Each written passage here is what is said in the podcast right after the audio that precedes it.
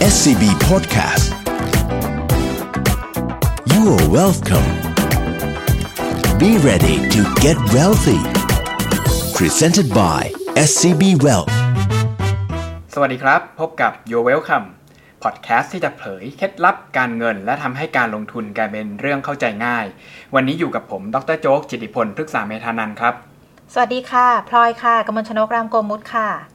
วันนี้เราจะมาคุยกันเรื่องความกลัวกันครับ คุณพลอย คุณพลอยเนี่ยกลัวอะไรบ้างครับ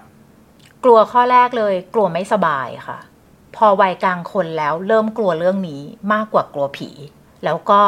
นอกจากกลัวไม่สบายแล้ว ก็แอบกลัวว่าตอนเกษียณจะมีเงินหรือเปล่า ก็เลยมาโยงถึงเรื่องการลงทุน ว่ากลัวว่าลงทุนแล้วจะขาดทุนเงินต้น ไม่ใช่เรื่องแปลกเลยนะครับ ในการลงทุนเนี่ยก็ต้องบอกว่าความกลัวมีอยู่หลายอย่างมากๆนะครับ วันนี้เราจะมาคุยกันว่า ความกลัวที่นักลงทุนส่วนใหญ่ มีกันกับตลาด หรือว่ามีกันกับการลงทุนเนี่ยมันมีความกลัวไหนบ้างที่ช่วยให้การลงทุนของเราดีขึ้นหรือแย่ลงครับงั้นก่อนอื่นเราต้องมาคุยกันก่อนเนาะว่า กลัวแล้วเนี่ยมันช่วยอะไรได้หรือเปล่าคะดร นั่นสินะครับ หลายคนก็จะรู้สึกว่าบางคนมองการลงทุนเป็นเรื่องเสี่ยงนะครับ แต่ผมก็ต้องบอกว่าบางทีต้องกลับไปถามตัวเองเหมือนกันนะครับ ว่าการกลัวการลงทุนเนี่ยหรือว่ามองการลงทุนเป็นความเสี่ยง ถามว่ามันช่วยให้ใครประสบความสำเร็จหรือเปล่า อย่างแรกเลยคือผมอยากจะให้คนที่ยังกลัวการลงทุนอยู่นะครับ มองง่าย ๆ ไปที่สังคมรอบๆตัวของท่านเองนะครับ ว่ามีคนไหนที่มีมุมมอง เช่นเดียวกันกับท่านคือกลัวการลงทุน แล้วประสบความสำเร็จในระยะยาวได้จริงหรือเปล่า อืม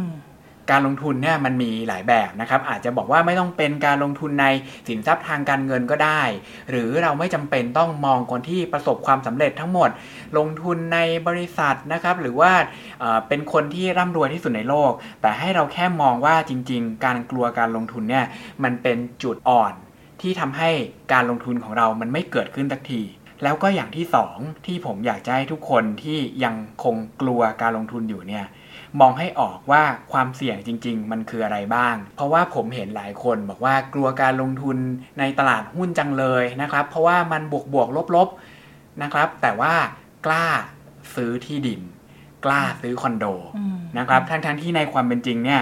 ทั้งสองอย่างมีความเสี่ยงเหมือนกันทั้งหมดอืมในส่วนของคอนโด คุณอาจจะบอกว่าไม่เห็นความเสี่ยงราคาตลาดก็จริง แต่มันเป็นเพราะว่ามันไม่มีความเสี่ยงราคาตลาดจริงหรือเปล่า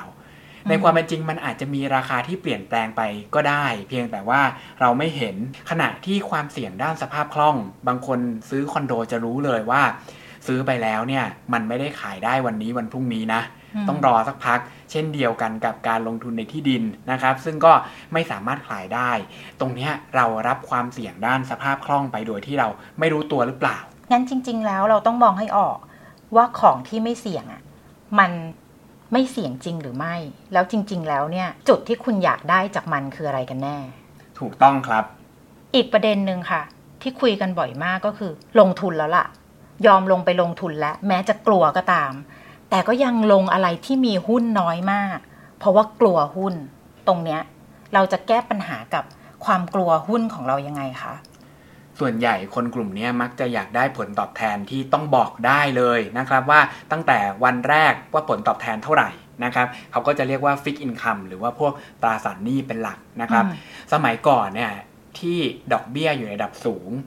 จะมีกฎอันหนึงเป็นโกลเด้นรูของการลงทุนเลย บอกว่า 60-40 คุณพลอยต้องเคยได้ยินแน่นอนอืม60คือ หุ้น ถูกต้อง40คือตราสารหนี้หรืออมบอลนะครับอืมเขาบอกว่าในอนาคตเนี่ย60-40จะใช้ไม่ได้มเชื่อไหมครับว่า นักลงทุนต่างประเทศหรือว่านักลงทุนสถาบันเนี่ยตอนนี้เขาบอกแล้วว่า สัดส่วนที่ถูกต้องระหว่างหุ้นกับบอลเนี่ยควรจะเป็นเท่าไหร่ ไม่น่าเชื่อ ล่าสุดปี 2020 เนี่ย มีหลาย ๆ เจ้า โดยเฉพาะอย่างยิ่งในฝั่งของสหรัฐอเมริกาเนี่ยเริ่มออกมาคุยกันว่าจริง ๆ หุ้นควรจะเป็น 80 หรือเปล่า ยิ่งบางกว่า 70 อีกเนาะถูกต้องครับบางคนบอกว่า เป็น 90 เลย อาจจะดีกว่า แล้วก็เปลี่ยนการลงทุนในอเมริกาอาจจะแต่ก่อนเนี่ยลงทุนสัก 50-60%อาจจะบอกว่าเป็นลงทุนในอเมริกาเหลือแค่ประมาณ 40กว่าเปอร์เซ็นต์แล้วก็อีก 40%เนี่ยไปลงทุนทั่วโลกนะครับ ตรงนี้ก็แสดงให้เห็นว่าการที่ดอกเบี้ยต่ำยาวนานเนี่ยไม่ใช่เราคนเดียวที่มองเป็นความเสี่ยง หรือว่ามองว่าการลงทุนเนี่ยมันมีความจำเป็นที่จะต้องมีการลงทุนในหุ้นมากขึ้นนะครับ เรื่องที่ 2 ก็คือพอเวลาดอกเบี้ยมันอยู่ในระดับที่ต่ำมากๆเนี่ยการลงทุนในตราสารหนี้ก็ใช่ว่าจะปลอดภัย ไม่ใช่แค่เราเช่นเดียวกันนักลงทุนทั่วโลกก็เห็นภาพเดียวกัน ว่าผลตอบแทนในระดับใกล้ศูนย์เปอร์เซ็นต์เนี่ยในความเป็นจริงอนาคต ถ้าผลตอบแทนเพิ่มขึ้นเนี่ยการลงทุนในตราสารหนี้ก็อาจจะเสีย opportunity cost นะครับก็คือเราเนี่ยถ้ารอไปสักปี 2 ปี 3 ปี อาจจะสามารถซื้อบอลได้ด้วยผลตอบแทนที่สูงกว่านี้ แต่ถ้าเกิดเราซื้อตอนนี้นะครับก็ถือว่าก็ต้องรับความเสี่ยงตรงนั้นไปซึ่งบางทีเราก็ไม่ได้คิดอย่างที่ 3 ก็คือเป็นทฤษฎีในการลงทุนว่าในความเป็นจริงเนี่ยเรากลัวการลงทุนในหุ้นไม่กล้าลงทุนในหุ้นมาก ๆ แต่ว่าปกติการลงทุนก็มีเวลาของมัน ผมอืมตั้งชื่อว่าทฤษฎีนาฬิกาของการลงทุนนะครับอืมเพราะว่ากิจวัตรของนักลงทุนเนี่ยมันเปลี่ยนแปลงไป เหมือนตอนเช้าเราตื่นขึ้นมาเราก็จะมีเวลาตื่น เราก็จะมีเวลาที่เราหิว มีเวลาที่เราทำงาน มีอารมณ์ มีเหตุผลที่ต่างกัน ซึ่งก็ต้องบอกว่าการลงทุนก็เป็นแบบนั้น โดยเฉพาะอย่างยิ่งในช่วงหลังวิกฤตเนี่ยต้องบอกเลยว่าอารมณ์ของนักลงทุนจริง ๆ แล้วเนี่ยทุกคนอยากลงทุนในหุ้นมากนะครับเพราะฉะนั้นถ้าเรายังรู้สึกว่าเราไม่เคยรู้ว่ามันมีนาฬิกาแบบนี้อยู่ บางทีเราอาจจะเห็นความเสี่ยงโควิดนะครับ เห็นความเสี่ยงที่ตลาดมันเพิ่งปรับตัวลงไป แล้วก็ไม่กล้าลงทุน ในขณะที่นักลงทุนคนอื่นเนี่ย ตอนนี้เริ่มออกไปทำงานแล้ว ตรงนี้ก็ต้องเปลี่ยนพฤติกรรมครับ มีหน้าล่ะ มันก็เลยกลับมาที่สโลแกนที่ว่าโอกาสเดินย้อนกลับไปเนี่ยมันไม่เคยเกิดขึ้นหรอก คือคุณจะมารู้ถึงโอกาสตอนที่มันผ่านมาแล้ว เพราะตอนนั้นเราไม่ยอมลงไปเสี่ยงตรงจุดนั้น แย่ที่สุดก็คือมีวิกฤตอีกครั้งหนึ่ง ซึ่งมันไม่มีใครรู้หรอกว่าวิกฤตจะเกิดขึ้นเมื่อไหร่ แล้วเอาจริง ๆ ตามสถิติอะวิกฤตมันไม่ได้เกิดขึ้นทุกสองสามปีอยู่แล้ว ถูกต้องครับ แล้วก็ความกลัวอย่างสุดท้ายเนี่ยก็เกิดกับคนที่เป็นนักลงทุนอยู่แล้วนะครับ แล้วก็ลงทุนไปแล้วก็เคยขาดทุนอย่างรุนแรง ก็จะเกิดอาการกลัว แล้วก็พอเห็นการลงทุนนั้นเนี่ยก็จะตกใจขึ้นมานะครับ แล้วก็รู้สึกว่ามันอาจจะกลับมาหลอกหลอนเราอีก เหมือนนอยคือเจ็บซ้ำๆช้ำๆมาเลยแบบ เฮ้ยจะเลิกลงทุนดีไหมเลิกหุ้นดีไหมไปลงแต่อีกตัวดีไหมตรงเนี้ยต้องเปลี่ยน mindset ใช่ไหมคะ ถูกต้องครับ วิธีการแก้ก็คือต้องตอบตัวเองให้ได้ก่อนนะว่าครั้งที่แล้วเนี่ยเราพลาดตรงไหน ไม่ใช่ว่าความกลัวจะสามารถช่วยได้ หลายคนบอกว่ากลัวการเคยขับรถชน ก็เลยกลัวการขับรถ แต่ถามว่าถ้าเรากลัวการขับรถเนี่ยสุดท้ายเราจะไปถึงเป้าหมายหรือเปล่า ก็ไม่ไปถึงเป้าหมายแน่นอน ไม่งั้นก็ต้องหาคนอื่นมาขับให้นะครับ หรือว่าก็ต้องเปลี่ยนวิธีการเดินทาง ซึ่งผมเชื่อว่าจริง ๆ วิธีการแก้ไขคือการกลับไปดูก่อนว่าตอนนั้นที่เราลงทุนเนี่ยเราผิดพลาดตรงไหน แล้วพยายามย้ายผิดซ้ำนะครับ การลงทุนเนี่ยง่ายที่สุดที่จะทำให้ความมั่นใจเรากลับมาก็คือ แนะนำว่าลงทุนในหลาย ๆ สินทรัพย์หลาย ๆ อย่าง ให้มันมีโอกาสมากขึ้น พอเราเริ่มกำไรมากขึ้นมากกว่าขาดทุน เราก็จะมีความมั่นใจในการลงทุน แล้วก็สามารถลดความกลัวที่เราเคยขาดทุนไปได้ครับ กลับสร้างความเชื่อมั่นให้ตัวเอง งั้นบทสรุปของพอดแคสต์ในวันนี้เนี่ยก็คือ